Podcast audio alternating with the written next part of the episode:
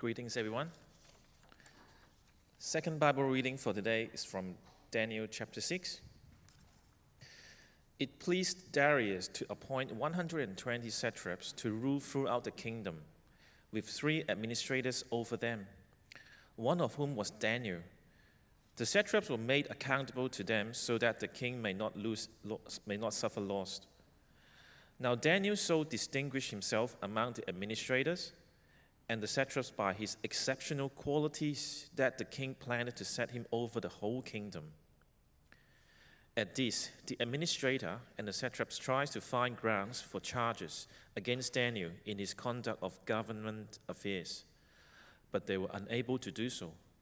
They could find no corruption in him because he was trustworthy and neither corrupt nor negligent. Finally, this man said, we will never find any basis for charge against this man Daniel unless he has something to do with the law of his God. So the administrator and the satraps went as a group to the king and said, O King Darius, live forever. The royal administrators, prefects, satraps, advisor, and the governors have all agreed that the king should issue and, and enforce the decree that anyone who prays to any god or man during the next 30 days, except to you, O king, shall be thrown into the lion's den. Now, O king, issue the decree and put it in writing so that it cannot be altered in accordance with the laws of the Medes and the Persians, which cannot be repealed. So King Darius put the decree in writing. Now, when Daniel learned that the decree had been published, he went home to his upstairs room where the windows opened towards Jerusalem. Three times a day, he got down on his knees and prayed, giving thanks to his God, just as he had done before. Then these men went as a group and found Daniel praying and asking God for help. So they went to the king and spoke to him about his royal decree. Did you not publish a decree that during the next 30 days, anyone who prays to any god or man except to you, O king, would, you be, would be thrown into the lion's den? The king answered, The decree stands in accordance with the law of the Medes and the Persian, which cannot be repealed. Then he said to the king, Daniel, who was one of the exiles from Judah, pays no attention to you, O king, or to the decree you put in writing he still prays three times a day. When the king heard this, he was greatly distressed. He was determined to rescue Daniel and made every effort until sundown to save him. Then the men went as a group to the king and said to him, Remember, O king, that according to the law of the Medes and Persian, no decree or edict that the king issued can be changed. So the king gave the order and they brought Daniel and threw him into the lion's den. The king said to Daniel, May your God, who you served continually, rescue you. A stone was brought and placed over the mouth of the den, and the king sealed it with his own signet ring and the ring of, the, of his noble, so that Daniel's situation might not be changed. Then the king returned to his palace and spent the night without eating and without any entertainment being brought to him, and he could not sleep. At the first sight of dawn, the king got up and hurried to the lion's den. When he came near the den, he called to Daniel in an anguished voice Daniel, servant of the living God, has your God, whom you serve continually, been able to rescue you from the lions? Daniel answered, O king, live forever. My God sent his angel, and he shut the mouths of the lions they have not hurt me because I was found innocent in his sight, nor have I ever done any wrong before you, O king. The king was overjoyed and gave orders to lift Daniel out of the den. And when Daniel was lifted from the den, no wound was found on him because he had trusted in his God. At the king's command, the men who had falsely accused Daniel were brought in and thrown into the lion's den along with the wives and children. And before they reached the floor of the den, the lion overpowered them and crushed all of their bones. Then King Darius wrote to all the people, nations, and men of every language throughout the land May you progress greatly. I issue a decree that in every part of my kingdom, people might, must fear and reverence the God of Daniel, for he is the living God, and he endures forever. His kingdom will not be destroyed, his dominance will never end. He rescues and he saves. He performs signs and wonders in the heavens and on the earth. He has rescued Daniel from the power of the lions. So Daniel prospered during the reign of Darius and the reign of Cyrus the Persian. This is the word of God. Uh, good morning again, and a warm welcome to all of you, and especially those of you who are here for the very first time. Uh, we're so glad you are here with us, and, and just another plug to the newcomers' lunch. Uh, if you're new, even for the first time, do join us for that. We'd love to share lunch with you. Um, it is our pattern. We work through Scripture, and so it's always worth listening as we hear from God with the Bible open. So if you do have your Bibles, do keep it open to Daniel 6. Let's pray. Lord God, as we consider this story from long ago, teach us the lesson we must learn for us today as we seek to live our lives in honor of Christ, unashamed of Him. We pray this in Jesus' name. Amen. Now, I would like you to reflect on the span of your life, however long that span is. For some of us, you're still teenagers. For some of us, in our 20s. Some of us, midlife crisis. Some of us, a lot more senior. Think about the span of your life, and you, if you were to condense your life in only a few pages, in only a few chapters, what would you pick as the defining moments of your life? Perhaps the first day of school, perhaps your graduation, first day of work, first relationship, first job, perhaps it's your retirement. But now I want you to think about the span of your life again, and I want you to now specifically pick out those moments that define you as a Christian when you were unwavering in your faith when you were uncompromising in what you stood for and you would not compromise, what would those stories be? What would you pick out that would define you as a believer? Perhaps it may be your baptism, the moment when you, in front of your family and friends, declared, I'm a sinner, saved by grace, saved by the love of Jesus Christ. Perhaps it was that moment in the classroom when you stood alone as the only believer under all that massive peer pressure, you stood out alone. Or perhaps it was in the office during the debate of same sex marriage. It was so easy to remain silent. Some of your Christian friends just remained silent, but you spoke out on what you thought God's design for sexuality is. What will be recorded down that would define you as a believer? Well, in a sense, that's what we have here in the book of Daniel so far. We only get a few snippets of his life, a few of the defining moments that defined him as the man of God. You see, remember in chapter 1, he was only a teenager, a teenager brought from Jerusalem to serve in the courts of Babylon. Only a teenager, chapter 1. And now, only a few chapters later, He's an old man. If we were impressed with him as a teenager, his biggest test was yet to come. And now, by chapter 6, he was perhaps in his 80s at this point. He's lived in Babylon for about 70 years, and now he faces the lions. You could never have imagined that as a teenager, working in the courts of Babylon, but yet to see at the very end of your life, that was your biggest test.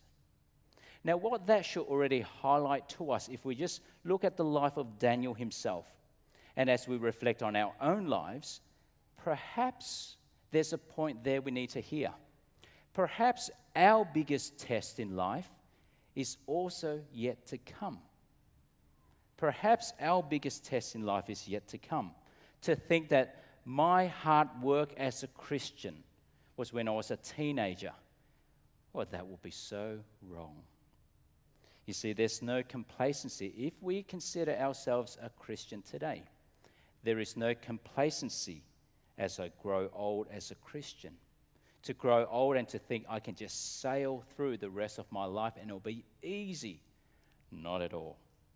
And it must not be. At our seniors event just the other week, it was a lovely time in the morning with many of you there. We reflected on what the Apostle Paul said. The Apostle Paul said, I have fought the good fight, I have finished the race, and I have kept the faith. You see, Paul, even as he grew older, he worked even harder. He went towards the end with zeal for God. Because just like it was for Daniel, our greatest test is perhaps yet to come. And so, what we see here is really a pattern we see for many Christians persecuted, but he must persevere for he ultimately believed that God will preserve his life.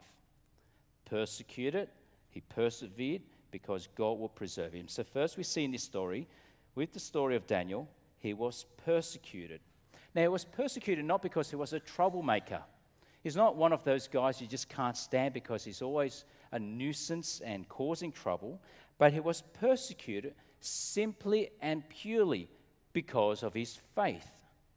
And behind that persecution were these satraps, or they were governors, administrators. They were scheming. They were scheming cunningly, trying to get rid of this guy. But how do you get rid of a guy, a man who was of great integrity, and one who had the trust of the king? How do you get rid of such a person? Well, that was who Daniel was. He was a man you could not fault. He was a man of integrity, of honesty, of diligence. See, he's like the one in the office who would never cook the books or fudge the numbers in the accounts. Always did the right thing. He's the one in the office who would never turn the blind eye to the unethical practices all the other businesses are doing, but he would not. Instead, he would be the one who would speak out about it. He's the one who will never take a bribe. And that's why he, with Daniel in verse 3, the king planned to set him over the whole realm. I mean, you just think about this guy. He's in his 80s and he was about to be made prime minister. And so, how do you bring down a man of such integrity? Well, you can't bring him down by bribing him or tempting him. That just won't work. You can't bring him down by accusing him because there was nothing to accuse him of. He was spotless, he was blameless, there was no fault in his character. And so, how do you bring down such a man? Well, you can only bring him down if he remained faithful and a man of integrity. You can only bring him down because of his faith. And that's what they said. Look at verse 5 with me now. They said, We will never find any charge against this Daniel unless we find something against concerning the law of his God. Now, at this point, I think it's worth just pausing and reflecting.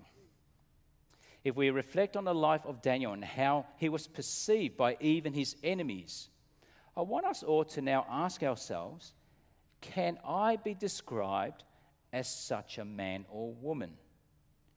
Trustworthy in the eyes of the world, faultless in the eyes of the world. When the watching world looks upon my life, when my friends, when my classmates, when my colleagues, when my neighbors look upon my life, what is it that they will see? Now, the reason why I want us to pause and just reflect on that point is because I wonder whether Christians and the churches at large get such a bad rap, get such a bad name because of the inconsistent character of Christians. Where to blame? Where to blame for it? I mean, the people who give Christ a bad name are often those who follow Christ, and that must not be so. And so, reflecting on your own life and your own heart, if you call yourself a Christian, you follow Jesus, but you're a lazy person, you're one of those annoying troublemakers, busybodies, gossiper, slanderer, irresponsible, dishonest. It doesn't just reflect badly on you, it reflects badly on your Savior, Jesus Christ. And that must not be so. Instead, at least at this point, the lesson for us is our lives must be so attractive to even the watching world that they have nothing to accuse us of. And the only cause of his suffering here we see was because of his faith, not because of his character. Can't bribe him, can't accuse him, but I hate your message. I hate the message you proclaim. I hate it when you say there is only one true God. That is so intolerant. I hate it when you say, I'm a sinner in need of a Savior. Or how dare you say, how I choose to live my life is not in accord with God? Or how do you share? How do you dare to share a message of intolerance is so bigoted? You see, if you are hated not because of your character, it is faultless, but if you are hated because of the message you proclaim, that's persecution. And that's what we see here. In fact, it's what we continue to see all around the world. And it is happening even today, not only in the parts of the world where it's blatantly in front of their faces, but even here. You see, the passing of the Change or Suppression Practices Prohibition Bill, we've spoken about this many times. It is serious, and I want to bring it to the forefront of your mind once again because we'll see the ramifications of this in time. It is the government's way of saying, I do not like what you Christians teach about gender, about humanity, about sexuality. Did you know that VCAT is now empowered to seize documents because of this law? Do you know that? Do you know that VCAT is now empowered to force you to attend re education programs because we don't believe what you teach about gender and sexuality? Did you know that that is the case because of this law? And your prayers can be scrutinized. You're not free to pray whatever you want or discuss whatever you want. You're only free as long as it fits with the government's agenda. That's the sad and tragic reality of life now in Victoria. And that's why last week at our assembly, the assembly is the body of leaders in our denomination, in our state, which means every minister of all the churches and a representative elder from all those churches, we got together and we passed a motion. The motion was to consider the legal ramifications of this bill and the risk it will be for Christians, all Christians in our churches, to remain faithful and how we will provide support from our denomination. It's hard to believe, isn't it, that that is what is happening prayers scrutinize. But it sounds so much like what we see here in Daniel 6. Because what did they do to try to bring him down? They didn't like what he was proclaiming, they didn't like his message. Nothing to fault about his character. And so, what did they do? Well, it sounds like this king had no clue and was so easily manipulated and cornered. O king, Let's set a rule.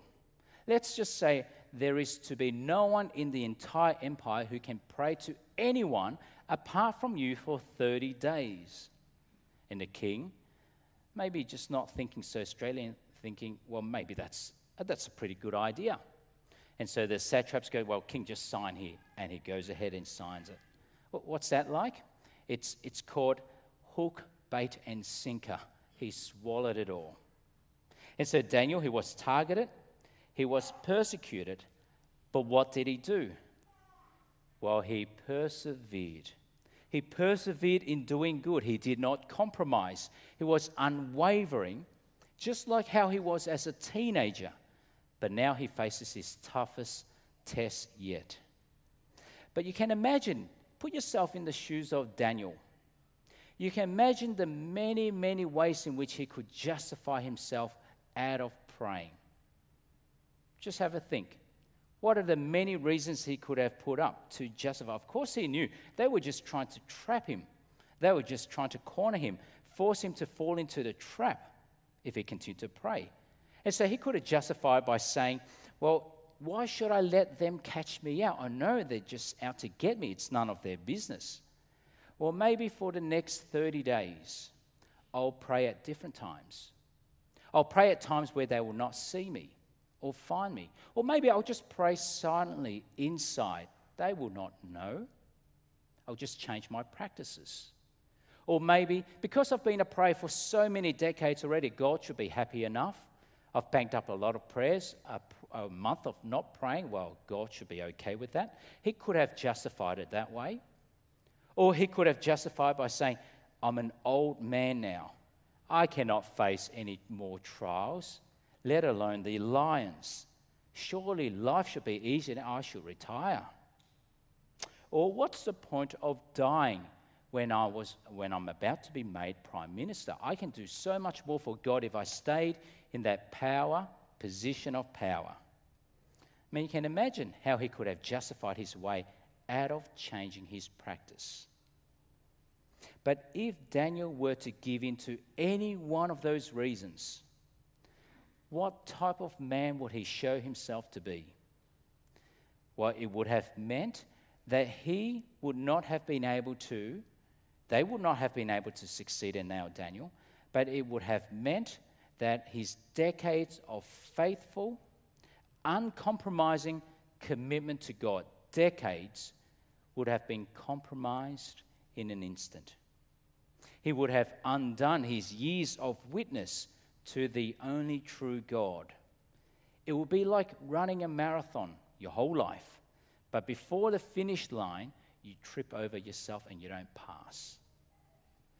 This was his toughest test yet, and he was not going to fail this test. And so when Daniel learned that the document had been signed, he went off to pray. Now, we mustn't think here that he did this out of defiance. You know, you know what that's like? Because I'm not allowed to, I'm going to do it just to make a point. I remember I was a bit like that as a younger man just act it out in defiance. I'll make a point. You don't allow, I'm going to do it. But that's not Daniel here. Not acting out in defiance. Listen carefully. Look at verse 10 with me. When Daniel learned that the document had been signed, he went into his house. The windows in its upstairs room opened toward Jerusalem. Now, why? It wasn't to show those on the streets, it was because he was longing for God to restore his kingdom praying towards Jerusalem. And perhaps the content of his prayer we'll see in chapter 9 in a few weeks' time. And so, open toward Jerusalem, and three times a day he got down on his knees and prayed and gave thanks to his God. And listen, just as he had done before. Do you notice that? Just as he had done before. Nothing changed. A new law, nothing changed. A new edict, I would not change my behavior. He continued to do what he was always doing. He remains steadfast and faithful to God. The threat of lions will not stop him. And again, it must make us think do we change our behavior depending on who we are with or where we are? At home, I'm sure many of us, we say grace. We pray with our families. We give thanks to God. When we're out at the restaurants, we'll say grace if it's amongst Christians, for sure. Someone pray. Yeah, let's pray. But if we're with our colleagues, if we have non Christians who visit us for a meal, if we're with our friends, oh, let's just keep it to myself. Or do you change your teachings, your convictions, because increasingly we see how unpopular the Christian doctrines are. Do we change and water down our teachings about there is only one true God and all others are false? Do we change that? Do we change the teaching about the depravity of human sin? Do we change what we believe about the sanctity of human life, what we remain believing about abortion and euthanasia, even though it is legal? Do we change God's good design for humanity and sexuality because the world says otherwise? Do we change the fact that there is only one Savior and there's no other way? Do I change or do I be like a Daniel, continue to do just as I have done before? And so, perhaps as an aside, if you've been coming to this church for a while, you would know by now it is our conviction that we are here each week as Christians not to hear the opinions of men or women, but to hear what God has to say. Which means it is our conviction that we always teach the Word of God. And it is our aim to teach the whole counsel of God. And so, what we've been doing in the past, we will continue to do. And so, when we come across difficult passages, controversial passages, we don't skip it, we don't skim over it, but we teach it and we sit under it.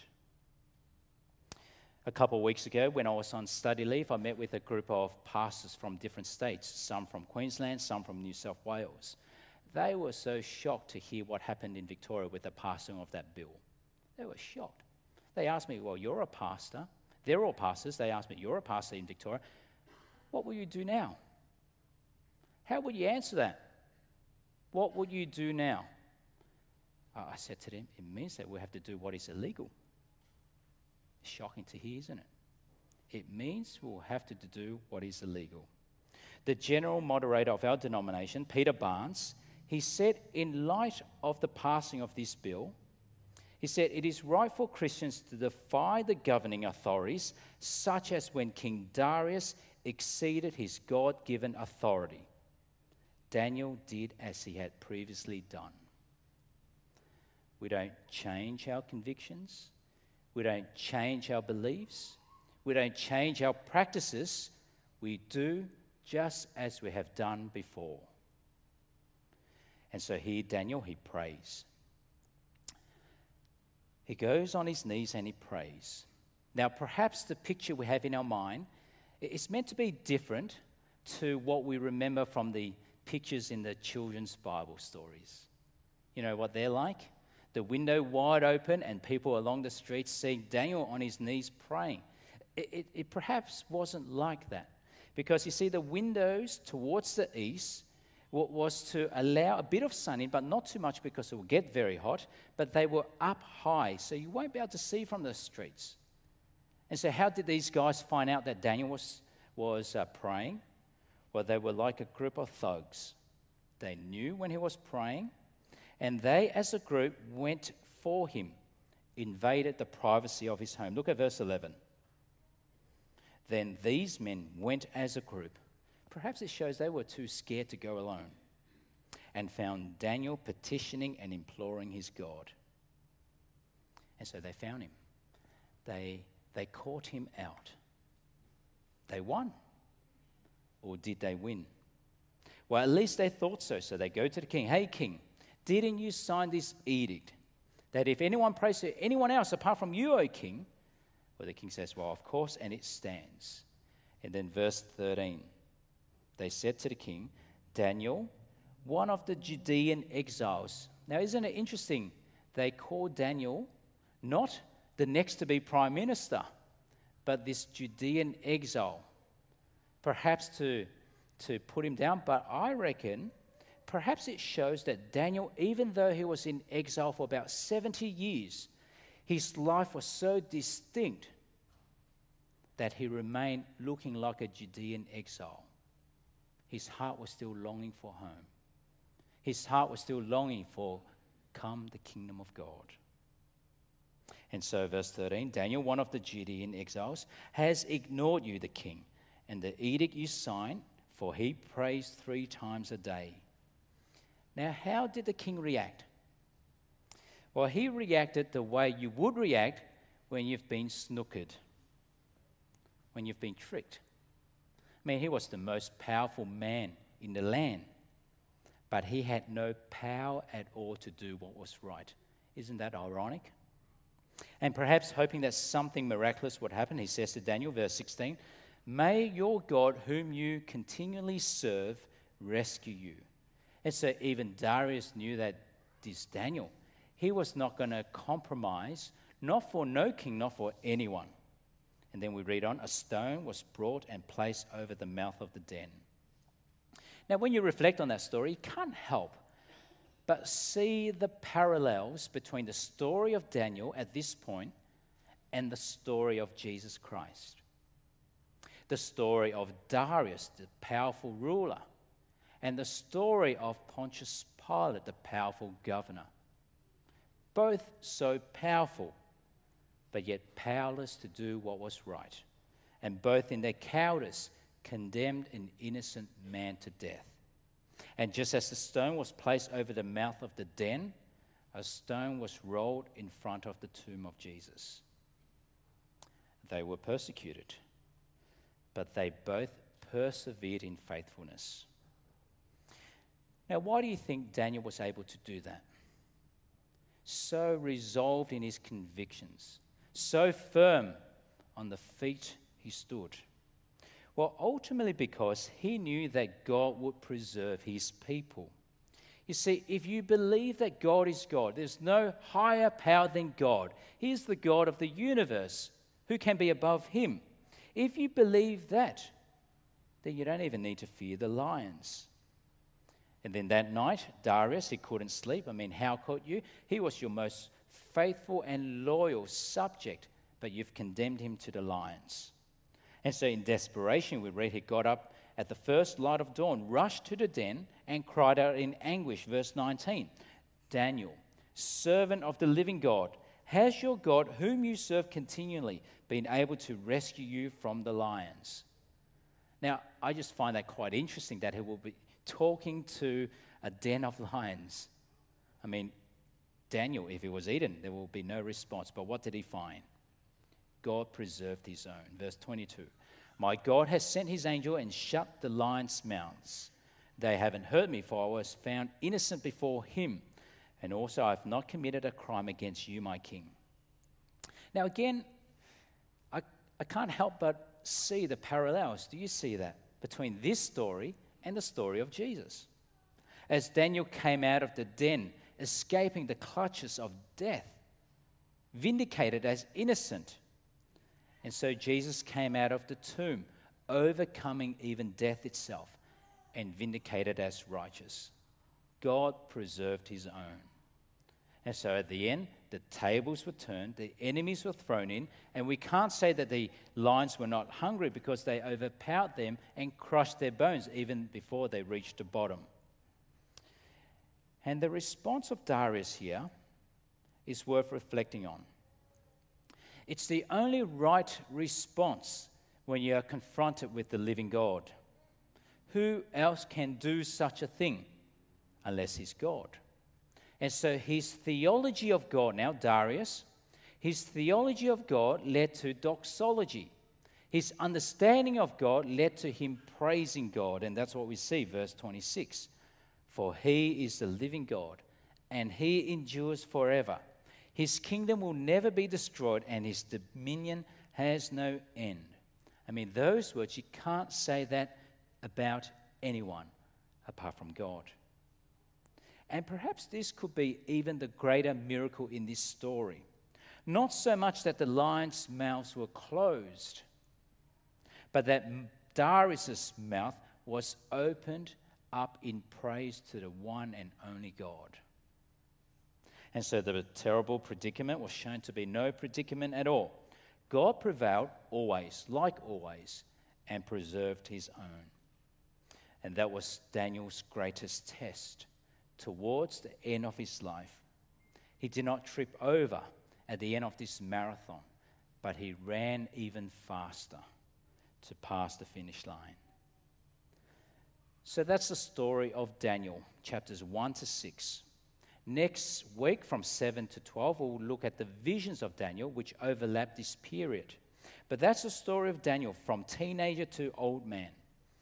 Now, when you read this, I suspect some of us may be feeling, well, that's not me. I don't have that courage like Daniel. And I can see myself bowing or crumbling to peer pressure when it's so strong. I can see myself remain, remaining silent when it's far easier to remain silent. I can see myself changing with the times, with the world, with the government. And some of us may be feeling, I'm no Daniel. And we're not even talking about lions. If there are lions involved, I'm gone. Forget it. Now, how are we meant to think and feel when we consider Daniel's life? And like I asked you before, as you consider the span of your life, as you reflect on the span of your life.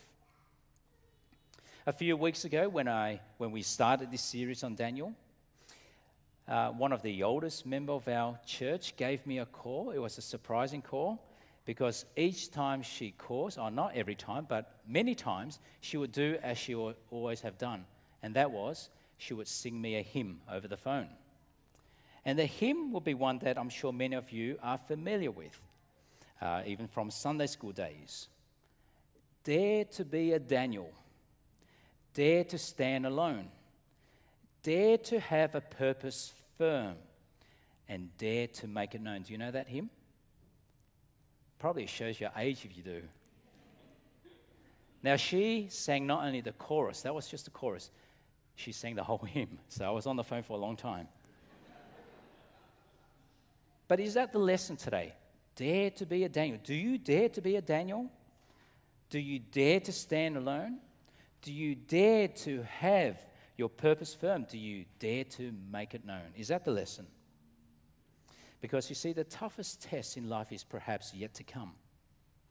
Now, I think that is at least part of the lesson. But I don't think we're able to be like Daniel if we think in our trials, in our sufferings, in what it means for me to remain a faithful Christian, if I think that it's just a matter of me finding inner courage and strength, I will fail. I will fail if I rely on myself. In fact, I would fail because I'm a weak person. But you see, for Daniel, he was able to be the way he was because he understood there is a God who rules and reigns. There is the king of the universe, and Darius could not even touch him. The lions, they are nothing. And if you know that God, then it would in fact take sheer courage to stand apart and outside of God. I think it takes far more courage to stand outside of God, to stand alone with God, or to stand with many apart from God. But I think the lesson today and the conviction should go even deeper. You see, there was one, we've already reflected a little bit on this, there is one after Daniel who experienced something very similar to Daniel persecuted, but yet persevered and vindicated, preserved by God. There is one after Daniel, the Son of God Himself, persecuted, grossly mistreated, innocent but condemned to death, crucified and sealed in a tomb. And then what happened? On that glorious Sunday, he came out alive, vindicated by God. It is that gospel message that even this story of Daniel was looking forward to. It is that gospel message that we dare to be a Daniel for. Rather than seeing Daniel as merely a pattern to follow, we now have a Savior who experienced suffering far worse than Daniel for us. We now have a Savior who, in fact, went into the clutches of death and died for us. We now have a Savior who was raised by God the Father again to show us how God will ultimately preserve all his people. And so, if you know that, if we know that, what do I care if I have to stand alone? Because I stand on what my Savior did. What do I care if the world thinks I'm wrong? If I stand on what my Savior did. What do I care if I even have to face the lions? Because I stand on what my Savior did. My God will preserve my life. Even if not now, ultimately and eternally. The God who protected Daniel, the God who raised his son, is the same God who rules today. Now, at the beginning, I asked you, what would your life story look like? Remembering, even as old as you are now, our toughest test is perhaps yet to come. Do you dare to be a Daniel? In fact, do you dare to be a Christian? A Christian who knows the power of God, a Christian who has a Savior in Christ, a Christian who's indwelt by the very power of God, His Spirit, a Christian who's unflinching in your faithfulness to God alone. Or by the grace of God, we must. Let's pray. Gracious Heavenly Father, we do praise you for the story of Daniel, for how you preserve your own, for how you make clear to us that life is not meant to be easy. There will be persecution, but we must persevere and we can, for our Savior went before us, and it is on him we stand. So help us, Lord, to be not just like a Daniel, but to be a Christian. We pray this in Jesus' name. Amen.